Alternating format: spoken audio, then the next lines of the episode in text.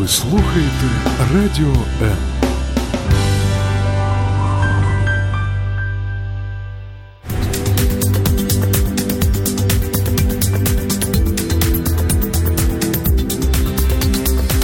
Професійні поради в передачі «Година з експертом».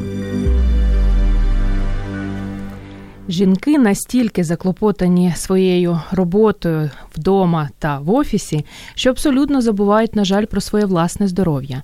А до лікаря-мамолога відверто бояться йти, аби, як ми кажемо, не почути щось неймовірно страшенне. Сьогодні у програмі «Година з експертом» у нас суто жіноча бесіда, але я думаю, що і чоловікам нашим дорогеньким буде а, приємно і корисно послухати, щоб знати, що робити зі своєю коханою жінкою і коли її неодмінно потрібно приводити до лікаря-мамолога, або, як правильно казати, лікаря-онколога. І сьогодні в цій бесіді нам допомагає наш гість Оксана Краснопольська, лікар-мамолог клініки «Допомога плюс», до того ж хірург-онколог і вищої категорії, і кандидат медичних наук. Неймовірно розумна блондинка. Оксана, вітаю вас. Здравствуйте. рассказали. Все интересно, про вас розказала. Да, очень интересно. Друзі, я нагадаю, що ви можете нам сьогодні тільки писати, на жаль, телефонувати не можете. Ви можете писати свої запитання, коментарі, побажання під стрімом на сторінці Радіо М або під стрімом на сторінці Зої Нікітюк також я. Ми розпочнемо. Оксана, мені б хотілося б вас спочатку запитати, ну, лікар-мамолог, ви мене виправили, немає насправді такої спеціальності. Як да. казати правильно? Вы знаете, правильно, когда женщина приходит за помощью, тогда, когда это, во-первых, необходимо, когда это является профилактикой, вот, и э, неважно, как доктор называется, да, ну, на сегодняшний день действительно в Украине э, нет такой специализации, вот, но все говорят мамология, мамология, то есть, ну, это и правильно. Вообще прерогатива э, осмотра, исследований и так далее молочных желез, это, конечно, должны заниматься гинекологи, но э, гинекологам достаточно работы, с одной стороны, с другой стороны, молочные железы, на сегодняшний день очень часто мы выявляем рак молочной железы. Это прерогатива онкологов и онкохирургов, в частности, например, как я.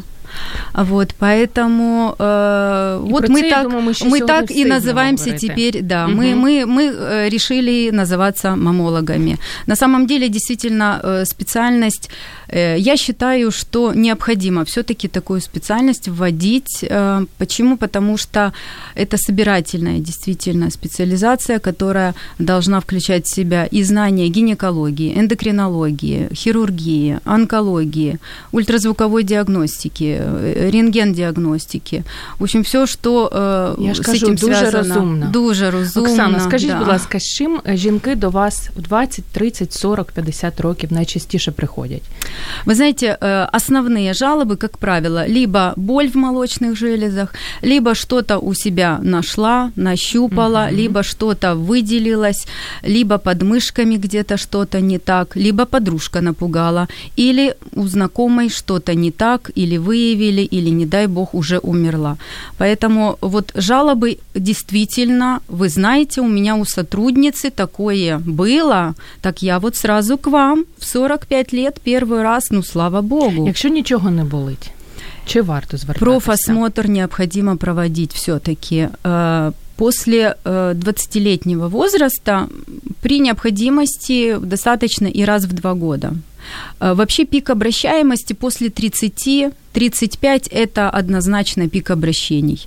Вот, то есть к этому возрасту уже пациенты, как правило, приобрели достаточно много сопутствующей патологии. Угу. Это в основном гинекологические проблемы, это проблемы эндокринной системы, обменных процессов, желудочно-кишечного тракта и даже в очень большой мере это действительно влияет. Почему? Потому что все отработанные гормоны, всё, что у нас в организме продуцируется, всё выходит с желчью.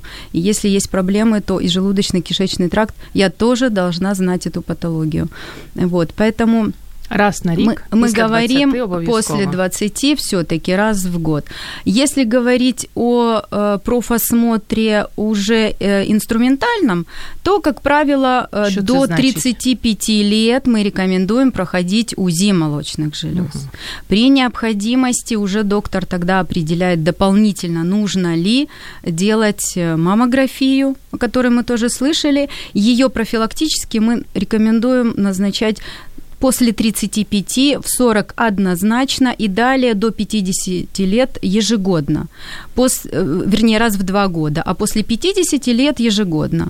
двадцять вот. Років є сенс її робити мамографію? Вы знаете, чи УЗД достатньо? Есть УЗИ достаточно для того, чтобы, по крайней мере, понимать. Вот на сегодняшний день ты здорова и какая твоя структура молочной железы. Лично твоя норма. И в последующем мы от этой нормы можем отталкиваться. Багато говорять у нас ще зі школи, нас навчають, як робити самостійний огляд. Всі слухають, але, я думаю, дуже мало людей це робить, дуже мало жінок. Я розумію, що на радіо це складно там показати і, і розказати, але давайте принаймні спробуємо, як це правильно робити. И как часто? Вы знаете, я могу себе позволить сказать, что то самообследование, давайте, с одной стороны, да, оно включено в скрининговую программу, но в моей практике очень часто оно э, не совсем э, выполняет ту функцию, в которую заложили ученые, наверное, да, в эту скрининговую программу. Почему?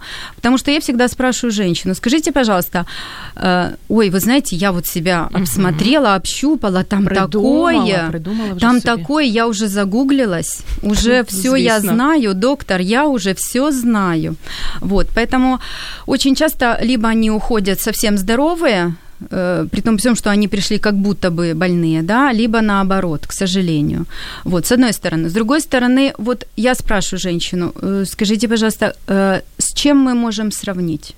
То есть как часто, вот, например, вы, Зоя, свою грудь или грудь чужую трогали, да, ну вот, пальпірували. Я не... Гарна Про... розмова для да. прямого ефіру. Дуже гарна, але вона є... Угу. Актуальна вона, і важлива. Вона дуже актуальна. Тобто, дуже часто жінки не можуть ці симптоми правильно трактувати. Вже я перейшла на українську Можуть мову. Можуть гарно прочитати в Google, ви також не радите, як лікар цього робити. Да, вот. Поэтому э, мы должны обучать. То есть вот доктор на приеме. То есть женщина должна прийти хотя бы э, раз э, для себя любимой, пройти профосмотр, понимать, вот на сегодняшний день в таком состоянии, вот я себя потрогала, да, вот она для себя должна сказать, и я здорова, да, вот это моя норма. А вот тут просто вот... щоб спати спокійно. Конечно, конечно. З'ясували. Да. Оскільки є сьогодні така нагода, у мене є ряд запитань, які я просто не можу вам не задати. І найперше це з приводу мамопластики, яку я не розумію, але вона чомусь нині дуже модна. Кому вона протипоказана? Кому не можна її робити? Вы знаете, я против пластической хирургии ничего не имею uh-huh. против. С одной стороны. Значит, если мы говорим об имплантах, так, если мы говорим. Саме про них. Да, саме про них. Вот. То на самом деле тут молочная железа совершенно не участвует в этом процессе. Импланты ставятся между мышцами, между большой и малой грудной мышцами, поэтому вся ткань молочной железы находится впереди импланта. Mm-hmm. То есть безопасно. Если мы говорим о какой-то редукционной мамопластике, когда у женщины крайне большой размер груди, когда уже есть изменения в позвоночнике, ну и так далее, и так угу. далее, вытекающие все из этого симптомы и болезни, то, конечно, здесь она показана и хирургически делается редукционная мамопластика. То есть, но здесь уже немножечко другая ситуация, то есть, да, действительно, лишние ткани иссякаются. Коли у тебе імпланти, чи може така жінка годувати дитину? Без проблем. Може. Да. Другое ага. дело, что форма груди может поменяться, и, как правило, она меняется. И такие женщины должны очень э, сначала хорошо подумать. Э, как правило, если женщина сначала ставит импланты, потом рожает и кормит, то требуется коррекция, потому что её не будет удовлетворять, ну, как правило, в большинстве случаев. Э, её как бы грудь, если она действительно выполняет функцию материнства в полном объеме, то есть она кормит год, как положено. То есть все-таки растяжение кожи во время беременности, то есть грудь, естественно, меняется. Від імплантів часто відмовляєте? Чи ви так хочете робіть, хочете не робіть? Вы знаете, когда пациентка... Я, знаете, когда отказываю, когда есть патология со стороны молочной железы. Почему? Потому что если, например, какие-то изменения есть, которые в плане либо онкологическом, они э, требуют динамического наблюдения. Импланты всё-таки иногда мешают диагностике, например, УЗИ. Я сама врач-узист, угу. но э, есть моменты, когда вот действительно плохо видно. Вот если бы не имплант, я бы всё хорошо рассмотрела. Но для этого существует МРТ э, с контрастом молочных желез, то есть без проблем. То есть любую патологию, которую, если ты вдруг заподозрил, ты имеешь право такую пациентку направить на дообследование. Маммографию, к сожалению, с имплантами не рекомендуют делать, потому что во время этого исследования есть определённая компрессия, и э, риск... Э, угу. Вот он существует. Ті, поэтому... хто дивляться трансляцію, Трансля... зрозуміли? А, зрозуміли, да. Вот. То есть повреждение импланта. Uh-huh. Вот, поэтому э, как бы для тех, вот, кто действительно имеет какую-то сопутствующую патологию, либо, э, ну, я всё-таки, может быть, и, и, и отговорю. Uh-huh. Но, опять-таки, э, женщина всегда хочет быть красивой. От этого так. не могу я отговорить. Починається літо, і коли ти виходиш на пляж, ти бачиш цей сезон засмаги топлес.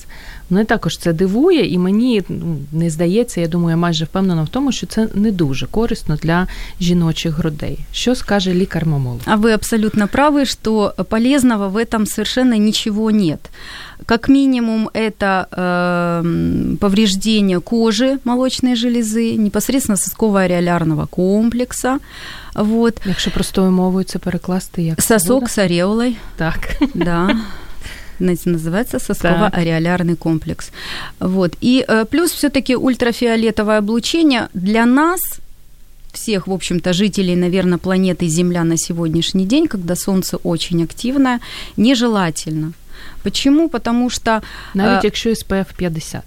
Даже ничего так не нет гарантии, к сожалению, не все равно не даёт гарантии. Почему? Потому что более глубокие, допустим, слои могут захватить. Но э, дело в том, что э, кожа страдает. Кожа страдает. Ткань молочной железы, она и так подвержена... Засмага мало... гарна. Засмага гарна. Засмага гарна. Но она ж проходит страждають. Через две недели. Тобто вы, як лікар, Нет, категорично категорически против. против. И иногда, знаете, приходят ко мне пациенты, когда вот я прям вижу, иногда могу пожурить. Угу. Да. Це добре. Дозволяємо це робити в прямому ефірі. Да. Оксана, антиперспіранти. Є багато таких, ну, я не знаю, легенд, не легенд з приводу того, що вони канцерогенні і не варто ними користуватися. А як же тоді бути? Як жити?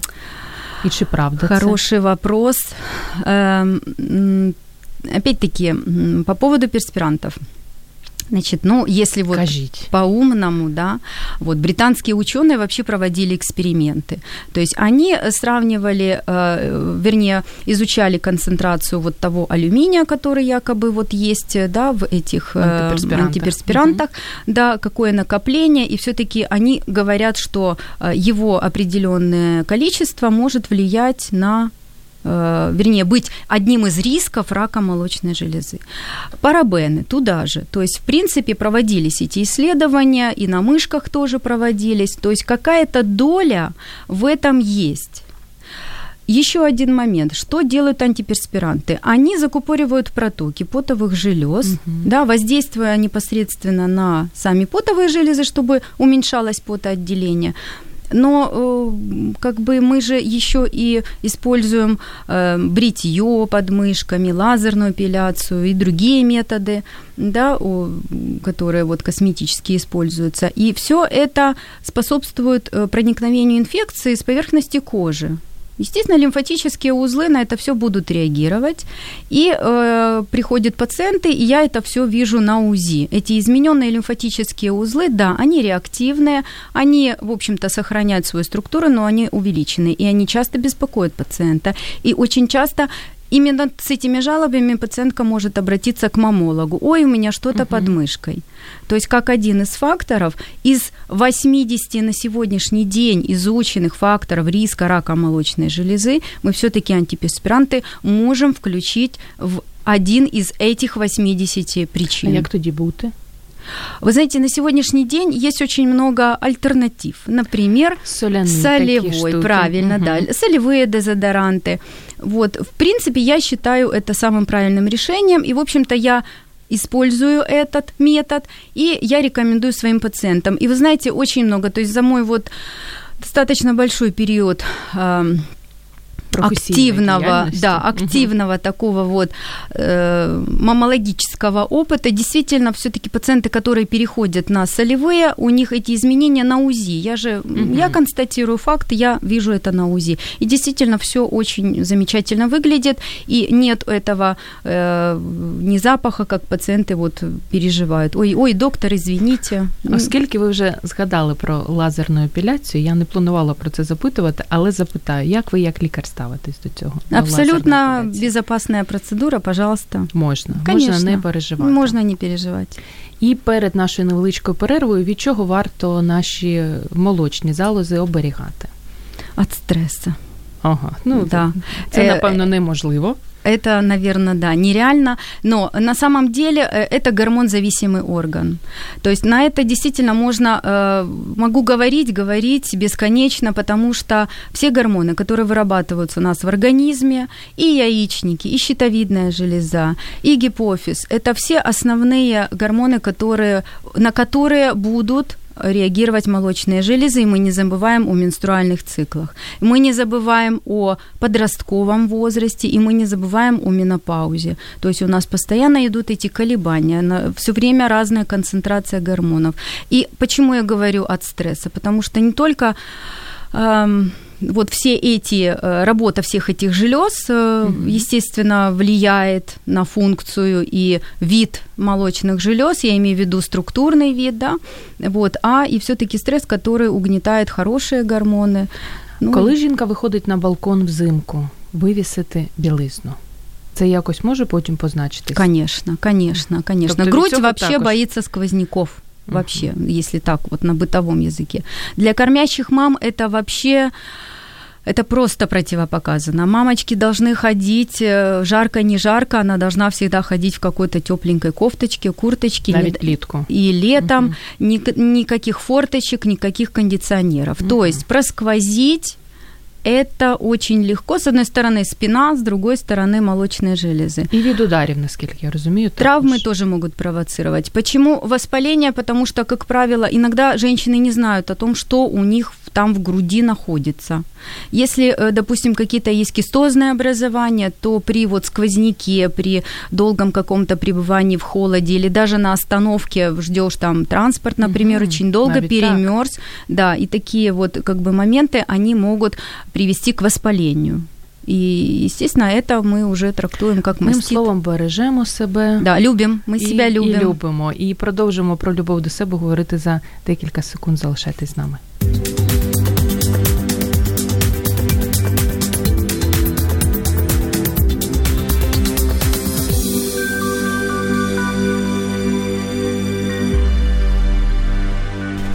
Про жіноче найцінніше ми говоримо сьогодні у програмі «Година з експертом». Мене звати Зоя Нікітюк, мою гостю звати Оксана Краснопольська. Вона лікар-мамолог клініки «Допомога плюс», а також хірург-онколог вищої категорії, приємно про це говорити, і кандидат медичних наук. Друзі, якщо у вас є запитання, ви можете нам писати під стрімом на сторінці Радіо М, і ми озвучимо. У нас є вже два, два запитання, один коментар.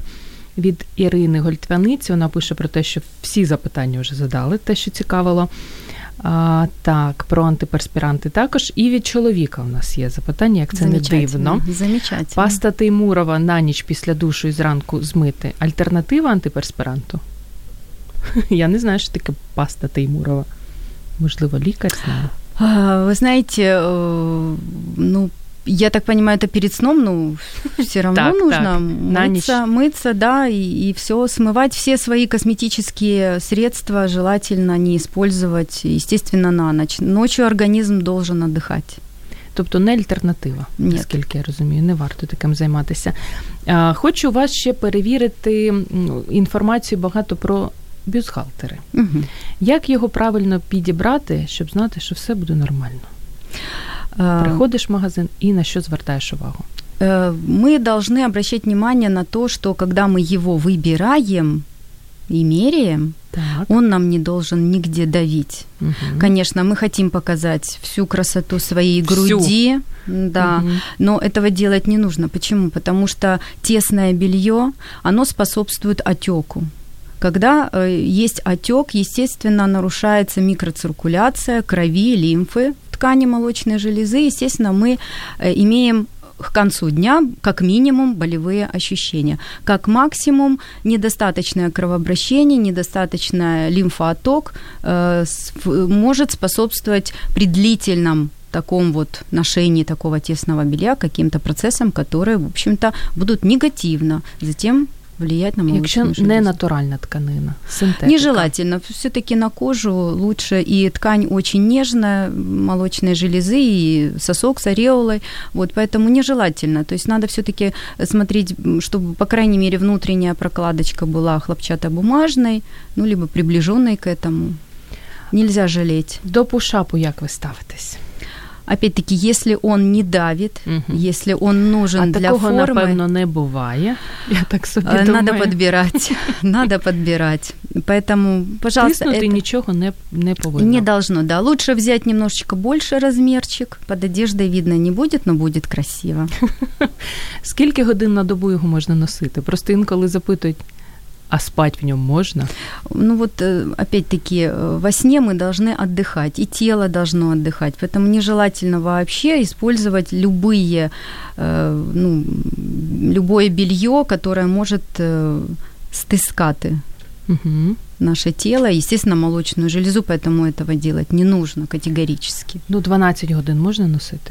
Ну, на если добу. Мы на работе дванадцять часов должны быть красивые. Да. А, і чи правда, коли ти під час хатні, хатньої якоїсь роботи, або на городі, або під час заняття спортом, обов'язково маєш носити бюстгальтер? Не обязательно. Не это абсолютно форма не, не зіпсується. Нет, форма меняется во время беременности, во время лактации.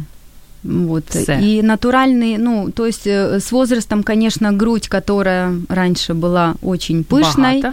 Да, угу. очень пышной, она, естественно, со временем под своей же тяжестью, она будет немножечко оседать, и мы будет иметь, по-медицински называется, птоз.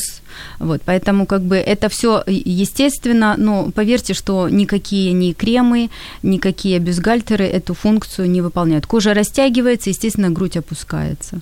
Если, конечно, ткань молочной железы крайне плотная по своей структуре, то есть есть такие вот фиброзные, когда вот действительно женщина вроде и кормила, вроде и рожала, а грудь вроде как вот на двадцять лет и вот, угу. вот в п'ятдесят и на двадцять лет. Есть такие женщины, это индивидуальные особенности, просто у такой женщины очень много и коллагена в структуре кожи, то есть у неё пощастило, одним словом, с одной стороны, угу. то есть кожа менее такая растягивается, то есть она более упругая, вот, поэтому как бы это очень индивидуально. Ну, якщо жінка не носить бюстгальтер, нормально, нічого там з нею не трапиться? Нічого, причому має невеликий розмір. Ну, пожалуйста, это её индивидуальная такая вот особенность. З приводу розтяжок ви вже трошки сказали. Да. А, креми точно не допоможуть. Це вже з цим потрібно навчитися жити, правильно? Чи під час вагітності щось можна зробити? Иногда лазерную коррекцию предлагают этим растяжечкам делать, но, поверьте, крайне малоэффективно. То есть, если женщина, покормив троих, четверых детей, конечно, эта грудь будет иметь соответствующий вид. Вот. И если женщина хочет эту грудь привести в порядок, к сожалению, только пластическая хирургия с этим справится. Различные mm-hmm. есть методики и Дивно подтяжек. Дивно бывает в выгляде крема. К сожалению, да, да. Я сейчас, наверное, выступлю противником всех косметических веществ, но это так. Якщо жінка готує дитину, годує дитину більше року, як це впливає на її молочні залози? Я ждала этот вопрос, и очень большая вам благодарность, что вы его задали. Почему? Потому что длительная лактация – это плохо. Угу. Норма кормить год, год и месяц, пару месяцев. То есть, конечно, всё зависит ещё от ребёнка, прививок, времени года и так далее. Но больше года мы кормить не рекомендуем. С онкологической точки зрения – та гиперпролактинемия, которая есть у женщины, то есть вот эта вот стимуляция mm-hmm. молока, она способствует в будущем, она является риском рака молочной железы, uh-huh. с одной стороны. С другой стороны, есть и другая, э, это не теория, это практика, э, чем она подтверждается? Тем, что э, во время беременности, во время лактации, женщина, она э, как бы в минус иммунитете, я могу так себе mm-hmm. позволить сказать. То есть э, при беременности мы отдаём всё ребёночку, во время кормления, лактации мы отдаём всё ребёночку, ребёночек в годик начинает кушать мясо и всё такое прочее, ребёнок mm-hmm. уже получил от мамочки всё, что должен был получить, поэтому, а теперь как раз мамочка должна вот за эти два года, достаточно она отдала всё ребёнку, и она должна сама восстанавливаться. Поэтому... Якщо им... годують до трёх років. Это ужасно. Знаю. Вы знаете, это все мои пациенты уже переходят в категорию онкологических. А якщо менше, ніж рік, там, скажімо, три місяці, ніяк це не буде впливати? А, ну, не самый лучший вариант, конечно, но а, тоже из практики это лучший вариант, чем длительная лактация. Потому что, опять-таки, когда у нас ослаблен иммунитет, возникает онкология. Вот это нужно запомнить. И, пожалуйста, педиатры, любимые, любимые наши педиатры, пожалуйста, нельзя кормить долго. Год, пожалуйста, я вас очень прошу, потому что, к сожалению, это рекомендации наши, педиатров, которые э, не всегда заботятся о здоровой маме, вот, и не понимают иногда, как бы, что они рекомендуют. Поэтому від Ірини у нас з цього приводу є пожалуйста. Два запитання. Перше з приводу бюстгальтера. Вона пише про те, що навіть вдень ходить без нього. Чи це безпечно? Це безпечно. безпечно. І друге запитання. Мама чотирьох дітей кормила до полгода. Єсть ризики рака? Um, смотрите, давайте не будем путать uh, только лактацию, и жахаться, да, и, и, и пугаться, да, долго кормила, мало кормила. На самом деле, я уже сказала, больше восемьдесят причин риска рака uh-huh. молочной железы. Лактация – это один из этих восьмидесяти пунктов. Поэтому существуют и генетические факторы, и факторы нарушения эндокринной системы, обменные и так далее, и так далее, которые могут просто, они наслаиваются, как правило, э, вообще сам по себе э, рак молочной железы – это многопричинное заболевание. І поэтому, як правило, нельзя виділити тільки одну причину. Заспокоїмо Ірину, бо да. Ірина, як наш, наші жінки, одразу собі надумають щось страшенне. Все нормально. Головне, не, не більше года. Так. І від а, чоловіка запитання. А у чоловіків трапляється онкомолочної залози? Звісно. Да вы что? Рак молочний, уже грудних желез. Рак грудних желез у мужчин тоже существует. Ага, а, а им як часто потрібно відвідувати лікаря? А, ну вот им как раз, вот, если вдруг что-то не так, он у себя в груди, ну вдруг, или уплотнение, или что-то, вот, вот что-то не так, он должен не стесняться и тоже подойти на консультацию к мамологу, к хирургу, неважно, как специалист этот называется, но он должен не молчать. Видела До вас доста... часто приходят? Вы знаете, когда я работала в институте онкологии, я видела пару случаев мужчин с раком грудной железы. Я навіть не знала, що таке буває. Да, да. Здивували. Крайне редко, это один всего лишь процент, если, допустим, мы говорим о, вот, если женщины, да, те, кто заболели, то это один из ста. Але наш шановний слухач Василь також нічого собі не надумає, бо чоловіки також бувають такі. Зараз собі воно придумають, недаремно ж запитують. Гінекомастія. Это вот то, что если у женщины мы говорим мастопатия, то у мужчины может быть гинекомастия. Это так. тоже заболевание у мужчин грудных желез, как правило, либо связано с обменными нарушениями, либо эндокринными. И, кстати, жіноче здоров'я, але многие мужчины у нас любят ходить в спортзал и кушать спортивное питание. Так. Вот оно очень сильно как раз влияет на формирование этой гинекомастии. Як то есть добре, що ви це сказали. Это пациенты мои, которые действительно и попадаются у меня такие пациенты, то есть... А жінки, які полюбляють це спортивне, тем более, это стероиды, которые, они еще ж больше провоцируют эстрогены, которые как раз и являются, ну, на сегодняшний день, это фактически самый большой такой фактор, который известен, который способствует раку молочной железы, это гиперэстрогенемия. А протеїнові, такі легенькі протеїнові коктейльчики... Вы а, просто давайте, это, чтобы нас все разумели. Да, значит, смотрите, вот что такое простой коктейль? Для вас это одно, для меня это совсем другое, для третьего человека. То есть понятие для нас, для каждого простой, легенький, очень это такое широкое понятие, будем так говорить. Нам реклама ж просто розповідає, що нічого страшного, ви а, будеш гарна. Реклама, двигатель волосся прогресса, да, да. Поэтому, но, смотрите, к чему хочу подвести разговор. К тому, что всё-таки, понимаете, у нас нерациональное питание. У нас, к сожалению, наша социальная жизнь, она требует слишком много от нас, да, mm-hmm. и от женщин, и от мужчин. Вырастить ребёнка, заработать и на учёбу, да, это очень на сегодняшний день очень сложно. И поэтому наше питание...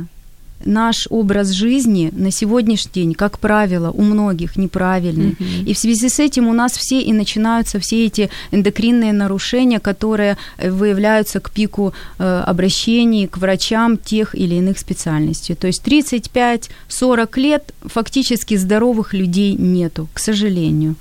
Вот делаем выводы. Оптимістична нота, тобто спортивне харчування. Очень осторожно, очень осторожно, да. Понимать нужно эти все риски, вот, поэтому... І берегти себе. Беречь, це, да. І перед тим, як ми до наступної нашої теми перейдемо, хочу вас ще запитати з приводу зі школи нас навчають, що коли в тебе перед менструальним циклом болять груди, це нормально, так і має бути. Чи правда це? Вы знаете, незначительная болезненность, незначительный такой вот дискомфорт может быть, и действительно он не говорит о патологии. Поэтому, понимаете, опять-таки, у каждого человека порог болевой чувствительности очень разный. У меня есть пациенты, которые приходят без жалоб абсолютно, но смотришь УЗИ молочной железы и дивуешься, потому что, ой, столько всего, столько всего. То есть... Вот из-за того, что мы все разные, мы по-разному это воспринимаем, и что-то кому-то как бы незначительно, для кого-то это уже караул. Тому потрібно вчасно Конечно. Все робити і звертатися Конечно. До спеціалістів. Надо знати свою норму. Угу. Але коли прям неможливо витримати, это це уже пото... значить да, щось да, не да. То есть это значит уже отек, значит ткани отекают, значит есть какие-то гормональные уже нарушения, которые требуют иногда и коррекции. І ми продовжимо говорити про важливі жіночі, як виявилось, не тільки жіночі речі. За декілька секунд, друзі, не залишайте нас. Нам з вами цікаво. І вам також.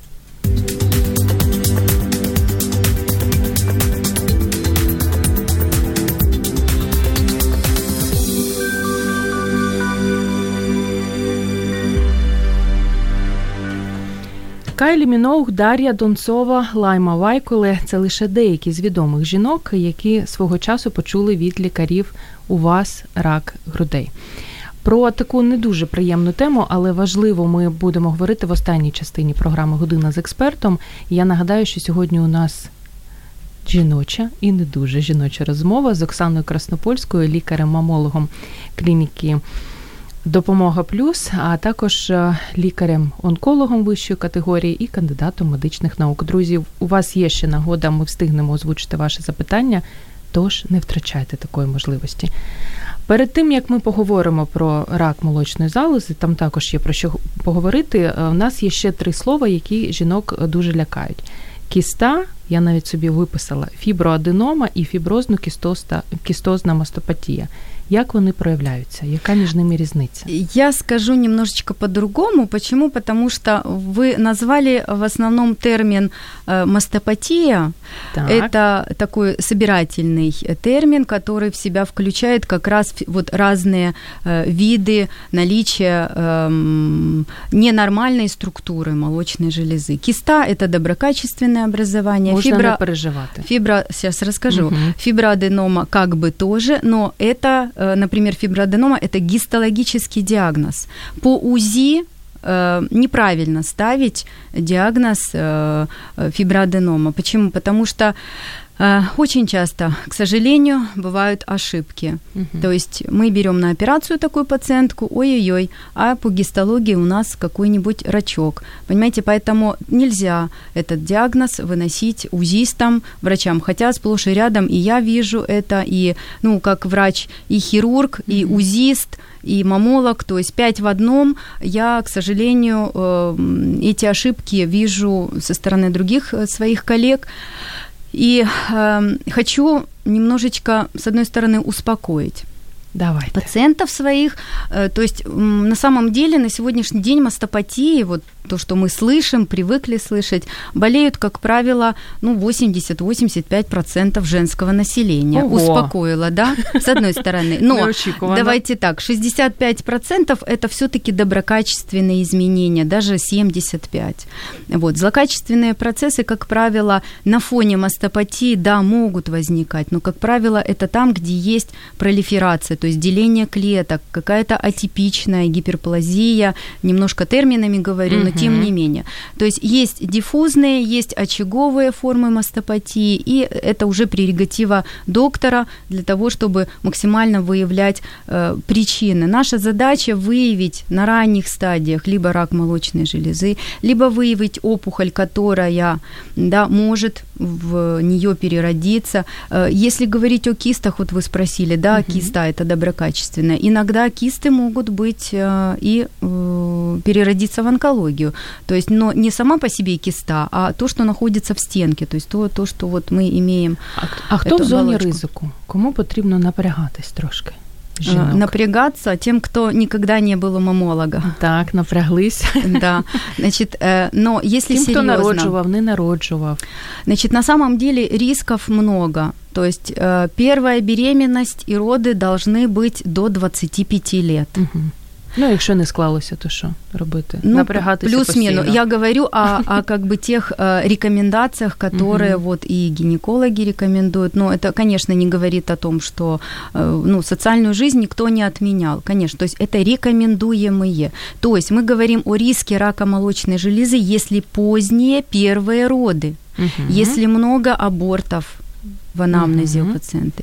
Если есть сопутствующая гинекологическая патология, патология щитовидной железы, патология желудочно-кишечного тракта, если так. есть э, параллельно какие-то обменные нарушения, и диабет, и гипертоническая болезнь, это всё спутники рака молочной железы уже у возрастных пациентов. Как правило, есть такая вот даже триада: диабет, гипертония, заболевания щитовидной железы, гинекология и рак молочной железы. Вот угу. такой вот букет. Женщина, ну, вот очень часто это наблюдается. Вот, опять-таки, это всё из тех факторов, которые мы говорим. Более восьмидесяти на сегодняшний день мы знаем. Да? І аби підсумувати з приводу аденоми, кісти, мастопатії, да. що з них лікується, а що ні? Чи все нині вже лікується, і можна бути спокійним? Если образование имеет плотную структуру, то оно, его необходимо э, выдаляты. Э, как Чиня. правило, удалять. Ну, до удаления необходима биопсия. Ну, не, не во всех случаях, то есть как бы э, всегда существует индивидуальный подход. Вот. Э, как бы по стандарту мы должны, да, предлагать биопсию, далее решать вопрос объёма операции.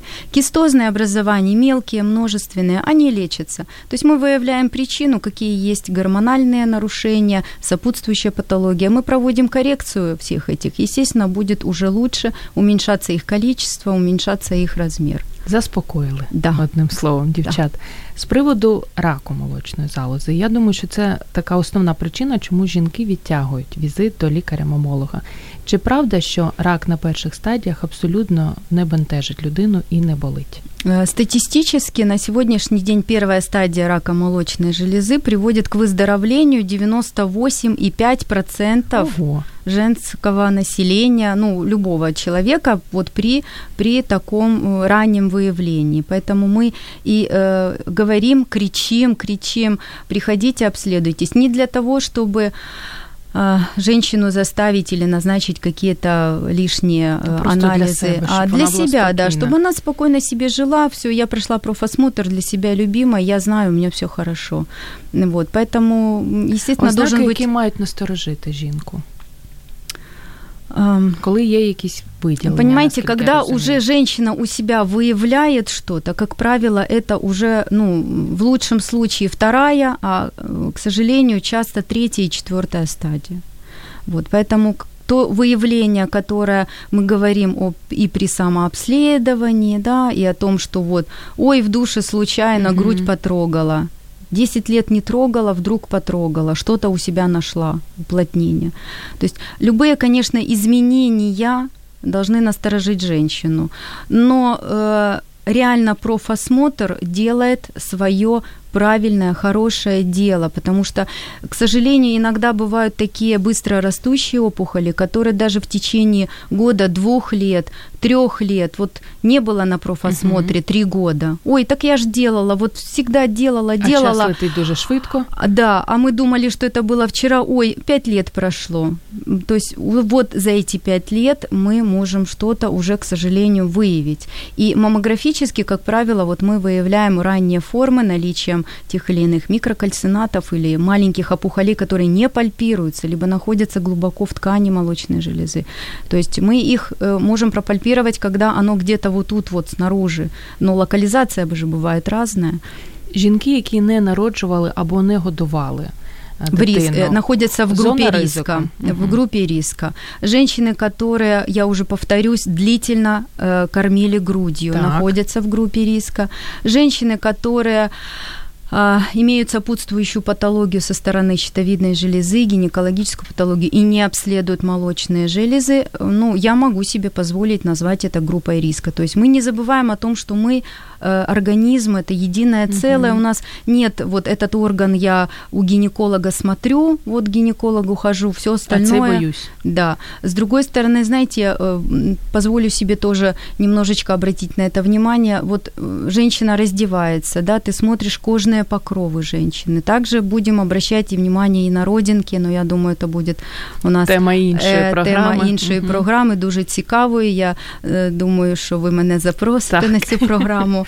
Є про що поговорити. Так. Навіть, навіть щось таке дуже, дуже, дуже цікаво mm-hmm. я придумаю. Поэтому на кожу, конечно, мы обращаем внимание. То есть те изменения, которые видит глаз врача, і глаз пацієнта, вони різняться. І знаєте, чому ще жінки бояться почути цей діагноз? Тому що у нас одразу, якщо рак молочної залози, тире видалення грудей. Чи завжди це так? Нет, на сегодняшний день тоже мы рекомендуем и органосохраняющие операции, и протезирование. На сегодняшний день ограничения, конечно, если это запущенная форма, то, к сожалению, не всегда. Хотя э, отсроченные реконструктивные операции, восстановительные, они проводятся, и это, э, вы знаете, в Украине очень много и хороших хирургов, которые этим занимаются. Вы знаете, я сегодня даже свою пациентку спрашиваю, думаю, вот, вот я иду на радио, вот думаю, mm-hmm. вот вас, женщины, любимые мои, пугать или наоборот расслабить. Вот. Я думаю, знаете, треба лякати. Моя пациентка сказала, mm-hmm. доктор, пожалуйста, запугайте mm-hmm. так, чтобы все пришли. Вот. Ну, ну, не знаю. Інакше не можемо. Ну, на жаль, так складається. Маємо ще два запитання, дуже мало часу, тому спробуємо все встигнути. А перше від Дарини. Якщо після пологів не було молока, і через це я майже не годувала груддю, на що варто звернути увагу? Ничего, может быть, в следующий раз повезет. То есть между детками три-четыре... Не переживать, да. Бывают тяжелые роды, когда действительно не включается этот механизм, ничего страшного. Вторые роды могут быть совершенно другими, и все будет хорошо. То есть это, это не приговоры, это никакая не проблема. Ну, так случилось. И вид Ирины. Как попасть к вам на осмотр и куда? И можно проходить маммограмму до сорока? Можно проходить маммографию до сорока, но есть один момент. Сначала нужно все равно сделать УЗИ для того, чтобы определить, какой тип ткани молочной железы и будет ли это... Это маммография информативная, потому что если у женщины очень много железистой ткани, uh-huh. рентген очень плохо пропускает рентгеновские лучи, и мы ничего не видим на этим маммограммам, поэтому в таких ситуациях другие методы. Чаще всё-таки УЗИ. В плане, где подойти, где посмотреть, это клиника «Допомога плюс». Фейсбук є, можете знайти. Фейсбук, пожалуйста, да, ми, ми, ми є, ми доступні. Або написати особисто Оксані Краснопольській. Особисто. Вона також є в Фейсбук, активно користується. Не можу вас не запитати з приводу кількарічної новини, яка там облетіла весь світ, всі переживали. Анджеліна Джолі, пригадуєте, коли да. вона сказала, що я собі зроблю цю операцію? Профілактична мастектомія. Чи имеет... варто? Смотрите, это мы говорим о генетической предрасположенности. Если у, по женской линии в такой семье женщины болеют ранним раком молочной железы, то есть из поколения в поколение женщины, особенно в молодом возрасте, погибают от этого заболевания, конечно, есть смысл определить уровень, вернее, наличие би ар си эй один, би ар си эй два. Если всё-таки эти э, гены, они, ну, пациентка является носителем этих генов, быстренько рожаем, угу. быстренько, да, и затем как бы можем предлагать профилактическую мастектомию. Ещё не забывайте удаление яичников, потому что эти два гена отвечают еще за рак яичников. Поэтому здесь, к сожалению, ну, женщина превратится немножечко в тобто другую це... женщину, более зрелую. Это не просто такая забаганка была да. голливудской актрисы? Нет, нет, нет, на самом деле. И вы знаете, есть даже в моей практике, у меня несколько пациентов, которые, к сожалению, да, мы это сделали, и теперь они спят спокойно. Тобто да. точно да, нічого да, вже не да. буде. Ну, по крайній мірі, в этих органах, да. Нет органа, нет проблеми. Дуже позитивно.